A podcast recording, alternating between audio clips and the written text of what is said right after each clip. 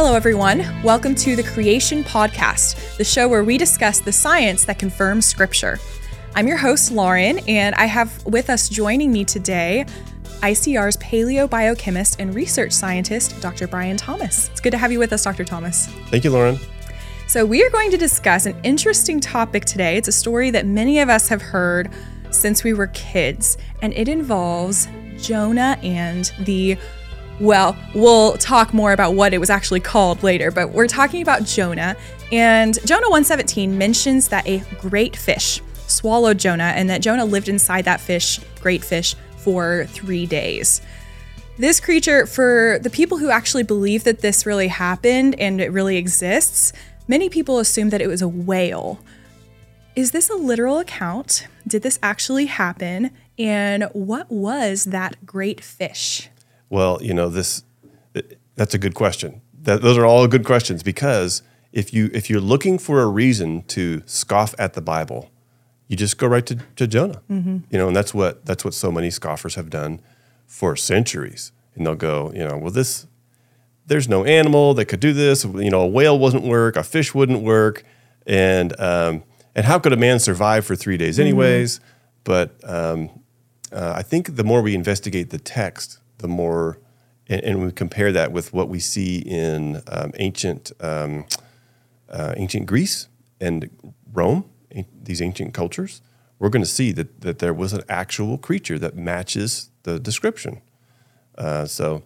Uh, so what we're going to try to do in the next 15 minutes we're going to try to to resurrect the reality of jonah's um, jonah's life experience we think it really did happen the way the Bible says it did happen. Uh, so, is that a good setup? It is a good setup. And we are not the only ones that believe that. It's not just in the Old Testament. Most people think of the book of Jonah in the Old Testament when they're thinking about this account. But Jesus himself talked about it, even in the New Testament. Is that true? That's the big clue. Because if all we had was the, the book of Jonah, then it, it, it, I think the the word there would be what was it? We wrote it down. I, I don't know Hebrew, but I've read. You know, I studied this part just to learn like what's going on with with uh, Jonah. We call it Jonah and the great fish, Jonah and the whale, and so, so what words are being translated into in English either whale or great fish? And the, the Hebrew would sound like something like dag gadol. So gadol just means really great, super big.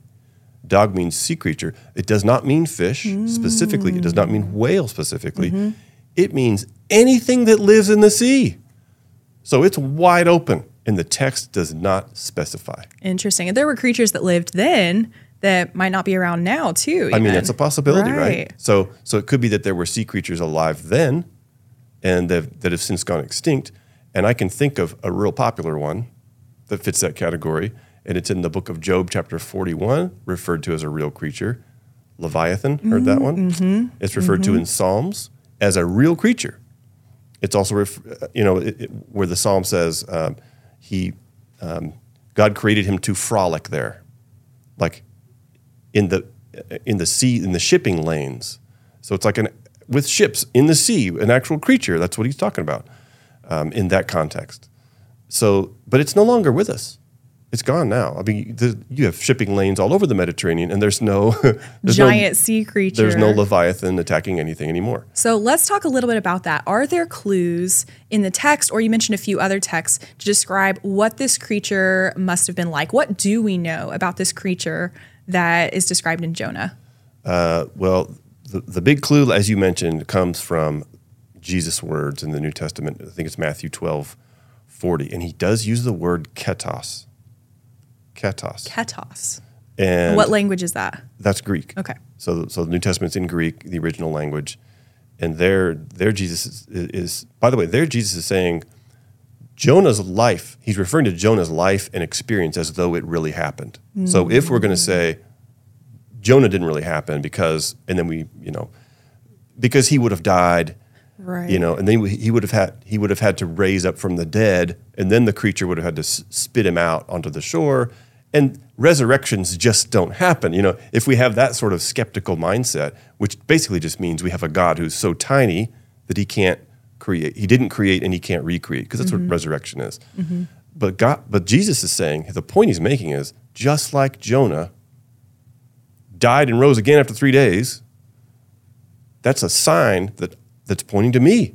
Like all, all the Old Testament is pointing to Christ, and so I do think that Jonah died, and I know that there's people who disagree with that, but but just follow me, you know. Okay.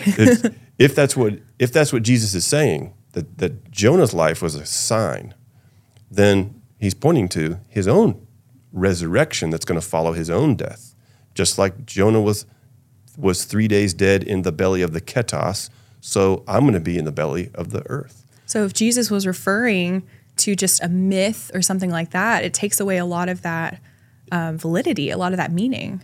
It will. It would mean Jesus is wrong. Right.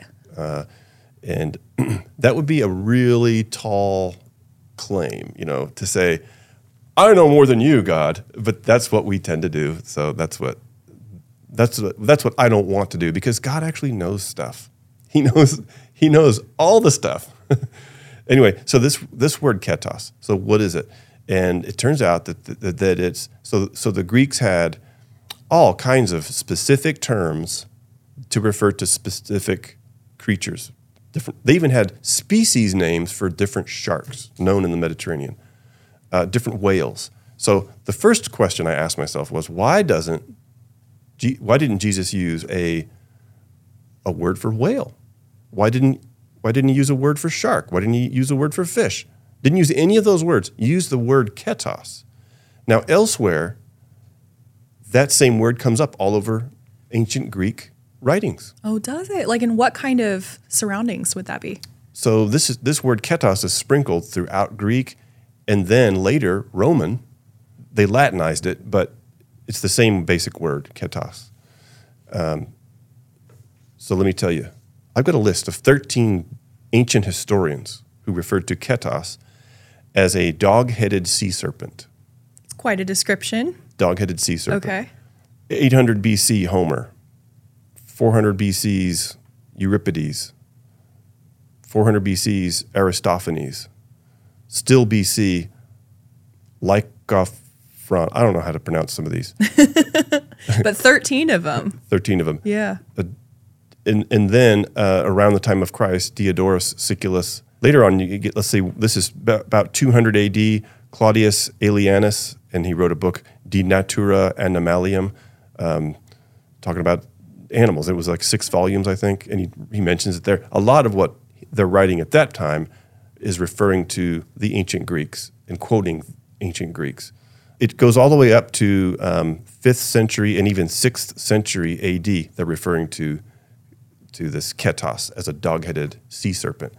I think it's gone extinct, but I'm but but because these guys all referenced it, I think it, they they talked about it as though it was real. And Jesus used the same word, ketos, dog-headed sea serpent. So I think it was a dog-headed sea serpent that actually swallowed Jonah, and I think he actually died in the belly of that creature. Interesting. And and uh, I think God raised him from the dead, and I think that's that's one of the big reasons why his preaching was so powerful. Because if you remember his message to the Ninevites, these Assyrians, he hated those Assyrians that he was mm-hmm. preaching to. Mm-hmm. He did with a passion. He never wanted to go. He No. complained. He ran away. he ran away Yeah. and but but God brought him he would rather die than go pre- and he did he's like just toss me overboard guys and he would rather die than fulfill God's plan and God's like yeah I, but I I'm going to bring you back I have a purpose for you and it's going to be fulfilled and so all he preaches is God's going to judge you. And they're like oh you're right. We better repent you know? So it was a negative message but they repented. And um, but then but then a generation goes by and they um, they, be, they became very sinful again soon afterwards. Absolutely. I do want to talk a little bit more here in a minute about some other instances, maybe that ketos um, shows up in the literature, whether it's in scripture or outside of scripture, and maybe maybe even some examples of something that might be similar to that. But let's take kind of a step back And it is time for, drum roll, please, our random science question of the day. Oh, so boy. this is a fun one. Um, at least I think it's fun. I think you'll enjoy It's it It's fun too. for you because you're springing it on me. We'll I see. think you'll enjoy it. It's just a fun one. I just want to hear just some of your opinions and perspectives on what is your favorite sea great reptile. Other than we talked about this dog-headed sea serpent that might have been out there, um, that was out there. What is one of your favorite great reptiles in the sea? Whether it's one that went extinct a while ago, whether it's one that is still out there somewhere, and maybe we've heard of it, maybe we haven't. What is one that just kind of captures your fancy? Uh, can I go with a, an extinct one? Sure, absolutely. So I I think the plesiosaurs were pretty intriguing because there's no creature like the plesiosaurs alive today. So we, we have creatures with front flippers, but the plesiosaurs had both front and back, so two sets of flippers. And so it's it's kind of an intriguing uh, puzzle to answer. How how did it use those? And so the, uh, paleontologists are doing good work reconstructing and using using uh, computers to 3D model, and then telling the computer, um, you know, surround it with fluid and doing using fluid dynamic um, equations to try to figure out how this creature would have moved. And they're coming up with it would have flown underwater, Wow. so Uh, just kind of like gliding. gliding. Yeah, Right. right. Okay. So anyway, these are long necked um, creatures, uh, extinct marine creatures. Um, in fact, who knows? But that the ketos was one of the very various forms of a plesiosaur. Some of these, like the Elasmosaurus, was like super long neck and just a tiny little body way back behind the neck. and uh, but others had much shorter necks. Some were thicker. So anyway, but but they all have the the somewhat long neck out, out front, and then um, the four flippers. So these are the plesiosaurs, and they're they're famous for being some of the first fossils to have been discovered. I think I'm going way too long with my answer. To No, this is really interesting. So- I love So that. M- okay. Mary Anning, she is the father of modern paleontology, the mother. She's the originator. Originator. We're so I'm so used to saying father because so many of the scientists were men, but she she's great. So so I follow in her footsteps, Mary Anning. So she was on the southern coast of England and she was pulling plesiosaur fossils And those were some of the first ones to be discovered, you said? Mm-hmm. from a place called Lyme Regis. So So it's okay if you don't remember mm-hmm. off the top of your head, but do you know when the first one was discovered? Right about?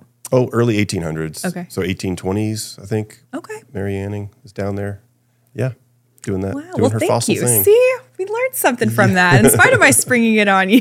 thank well, I think you for that. I think it's fun because it dovetails with because maybe it, maybe that is the fossil that is the, that is our best match Hmm. to what a ketos might have been. well, let me ask you: Is it big enough to have swallowed a full-grown man? What some of them were, Okay. Some of them were not. Some of these that we know from fossils weren't any larger than a man, but as we know from as we know from uh, some of these reptiles, even land reptiles like uh, certain snakes. I mean, anacondas that swallow alligators, like they're swallowing in the things news, yeah. That you wouldn't think they'd be able to swallow, you know? Uh, so, but speaking of swallowing things, we have artwork. So we've talked about all these 13 dudes Mm-hmm. who wrote, a, referred to Ketos as a dog headed sea serpent in writing, but they also have lots of artwork, tile mosaics, paintings, carvings. Um, and so if you just Google search Ketos, you'll come up with, with some. It's, it's interesting to me that, that, that, that the whichever different form of art is used, whichever different culture it crosses cultures, um, all the way from England, um, Europe, Italy, uh, you, you know, and, it shows a very similar anatomy: dog-headed sea serpent. Um, and, and so some of these some of these pieces of art are really uh, give us kind of a it's easy to just look at it and go with our modern sensibilities and prejudices to go that's fantasy. Just bam that's fantasy. Right. but um, if it's fantasy then why why was it referred to as real by all these authors throughout these centuries and centuries? And why is it in the bible as though it's jesus is using the word ketos? Right? What was that? Well it's no longer alive but i think it was a dog-headed sea serpent. So, kind of transitioning back into our discussion about ketos And honestly, your answer to the random science question of the day tied in super well as well. Tell us a little bit, you touched on it slightly, but tell us a little bit more about some of the artwork that we see that ties in with what we read in the scripture about these great sea creatures. Sure. So I've got two examples I brought because it's it's easy for me to say, "Oh, there's artwork sprinkled all over." Right, right. But it's it's hard to remember that. It's easier to remember something specific. Mm-hmm. How about Santa Maria Antiqua sarcophagus? Okay. So this is one of the this is when the early Christians were being persecuted. It's buried in a uh, beneath a church in Rome, and it was it was excavated some years ago. And a sarcophagus is it, it's it's like a bone box. Mm-hmm. Um, I mean, not literally a bone. It's like uh, it's it's where you'd bury uh, you'd People's fold up a dead person and you'd put right. Mm-hmm. them in this sarcophagus. Um, but it's got ornate um, carvings wrapped around the entire oval shaped circumference. And one of them is a is a so this is these are Christians who are doing really high quality art, but they're being persecuted, so they're like living underground. And this must have been a really important person, or maybe they were just carving these sarcophagi. Is that a word? I don't know. What's plural? Does anybody know what plural for sarcophagus oh, I'm is? sure we'll see in the comments below, right? Somebody knows. somebody knows. So, uh, for whatever reason, they were doing really good art, and they had Jonah depicted as though it was a real event, along with Jesus, um, uh, along with this, the disciples. So, this is Christian themed, and um, uh, but what did they use? Was it a whale that they used? No, it was a dog-headed sea serpent. There you so, go. so there we have um, another depiction Mm-hmm. of this long-necked. Uh, it's got the, like these frills on the side of its head, front flippers. They don't usually have back flippers shown. Okay. It's more of a wa- uh, coiled up tail, uh, and but that may be because people weren't weren't seeing the whole creature. Maybe it They just kind of came above the surface of the water a little bit. right. Maybe they right. Mm-hmm. didn't see the whole anatomy clear about that. But anyway, it, it's a rept- it's reptilian and and it's a beautiful example. And then I found another. one- So I so I studied all that and I wrote that in my book, um, Dinosaurs in the Bible. S- There's a little section called "What Really Swallowed Jonah." And we I- will link to that down below in the description, by the way, for those who are watching on YouTube. Yeah, dinosaurs in the Bible. Thanks. And but afterwards, after I wrote that book, the news came across in 2015 about a sea serpent on a Danish ship prow, and that this was sunk in the bottom of the ocean Okay. off the coast of um, Sweden for 500 years, Wow. Okay. and the hundreds of pounds. And they finally dredge this thing, pull it up, and it's they call it a gribshund, which means a grip hound and um, it's it's a dog-headed sea serpent, you know, which was the, the ship's prow uh, there, and you could see that on our on our website icr.org. I wrote a news article on it, but boy, this looks just this this, looks in Europe very similar to uh, what we saw, what we what, what we what we see in other artwork in the Middle East and in and in Italy um, there. So so those are two two examples of what I'm talking about. But the more you look, the more you will find. And Ketos was a dog-headed sea serpent. so why is it that it's gone extinct? Well, it's threatening. It's threatening, and it had nostrils. We know that these creatures had, so they had to come up for air, which brings them in proximity to people in boats right. with harpoons People aren't going to want that thing near their kids. exactly, people with harpoons. So um, maybe maybe that's why uh, these things have gone extinct. Okay. Yeah. Okay. So obviously, we're seeing the same things as those who are skeptics, and they're seeing some of these depictions and descriptions of these creatures. What is their explanation for it? Why would they say that those? Because if I'm understanding it correctly, according to an evolutionary point of view, those creatures went extinct way before humans. Is that accurate? Is that, That- accurate to say? Is that what they assume? Well, i if we identify Ketos Mm-hmm. as some sort of uh, something from fossils, anything from fossils, um, let's say some sort of a plesiosaur, uh, then yeah, then that f- doesn't it fly in the face of uh, you know of what most of our friends and family understand about those fossils? I mean, Mm-hmm. we talked about Mary Anning, and she's in the Jurassic Coast, the famous Jurassic finds there, south of England, and that's got an age assignment of you know over 100 million years. And so that's long before humans were around. And this, then they talk about it in terms of the Jurassic seas. You know, I don't think it was the Jurassic seas. I don't think it was Cretaceous time. I think these are all layers in one that were all deposited in one year, Noah's flood year. And so what that does is it solves a lot of problems um, um, that we would otherwise solve some Bible problems. For example, the problem of if you've got if you've got these creatures dying, along with all kinds of other creatures dying and turning into fossils for millions of years, then what, before Adam sinned, then then we have what? We have death Death before, before. sin. It It's- doesn't fit. It, doesn't fit in the Bible. It undermines the gospel. yeah, absolutely. I mean, it's not it's not a an overtly gospel issue, but it it's a gospel underpinning issue. right. So- If the Bible's wrong on one thing, it could be wrong on the gospel. Sure, Right. That that kind of thing. Yeah.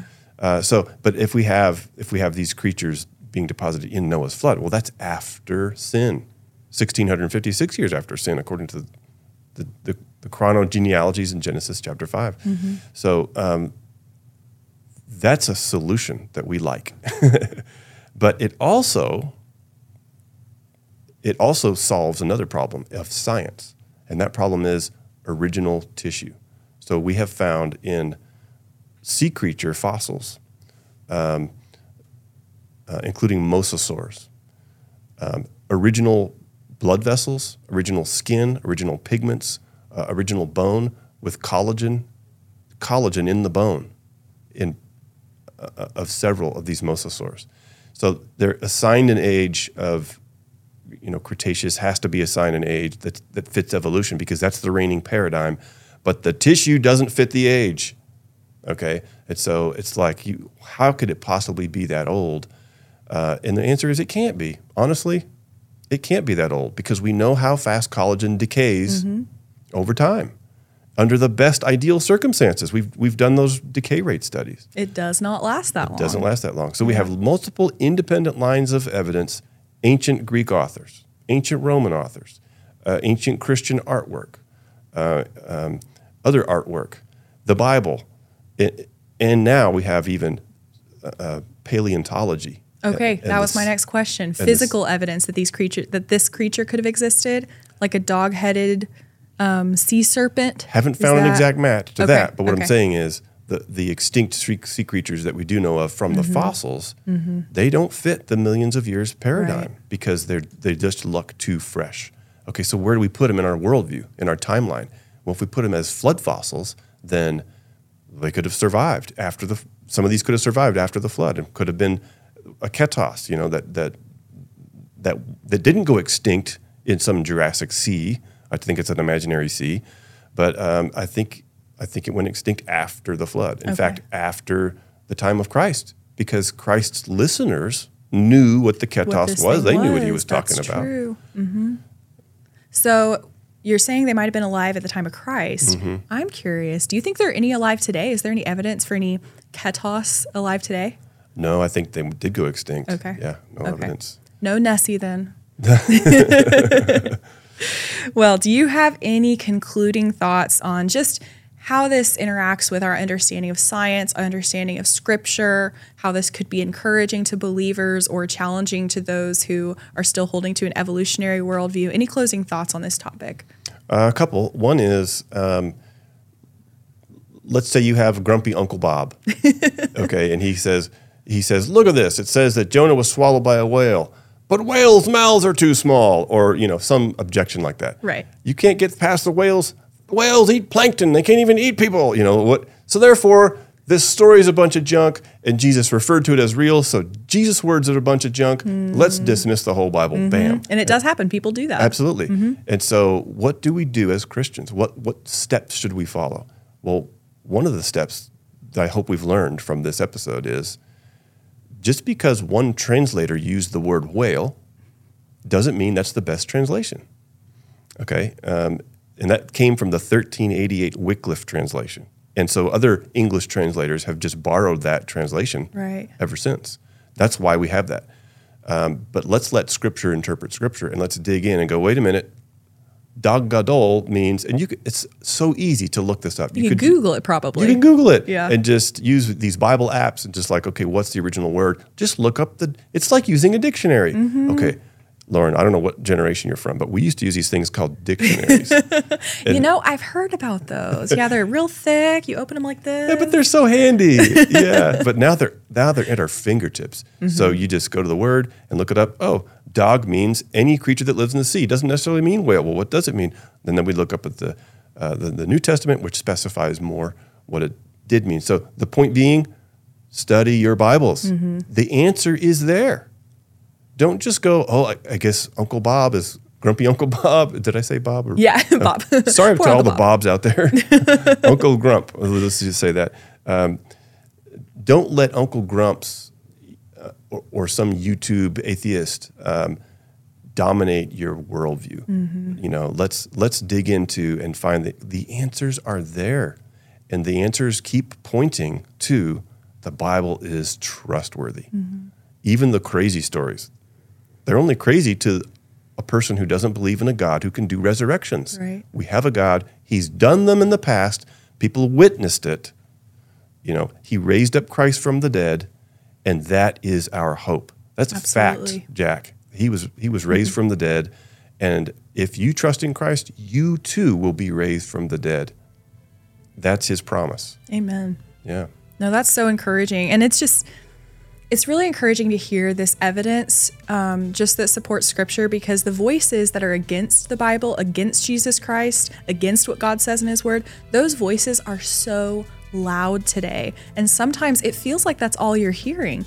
But just to hear that the reality matches up with the Bible because it was written by the one who was there. That's just super encouraging. I really appreciate your just being here today and talking with us about this topic. Thank you so much for just filling us in on what that might look like and um, all of that. It's been super helpful and encouraging. Thank you, Dr. Thomas.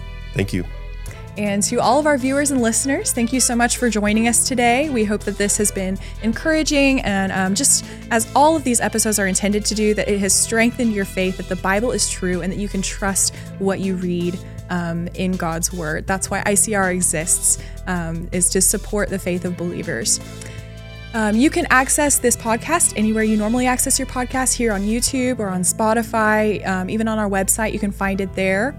Be sure to subscribe to be the first to find out about new ICR content whenever we release it. And we'll see you next time on the Creation Podcast.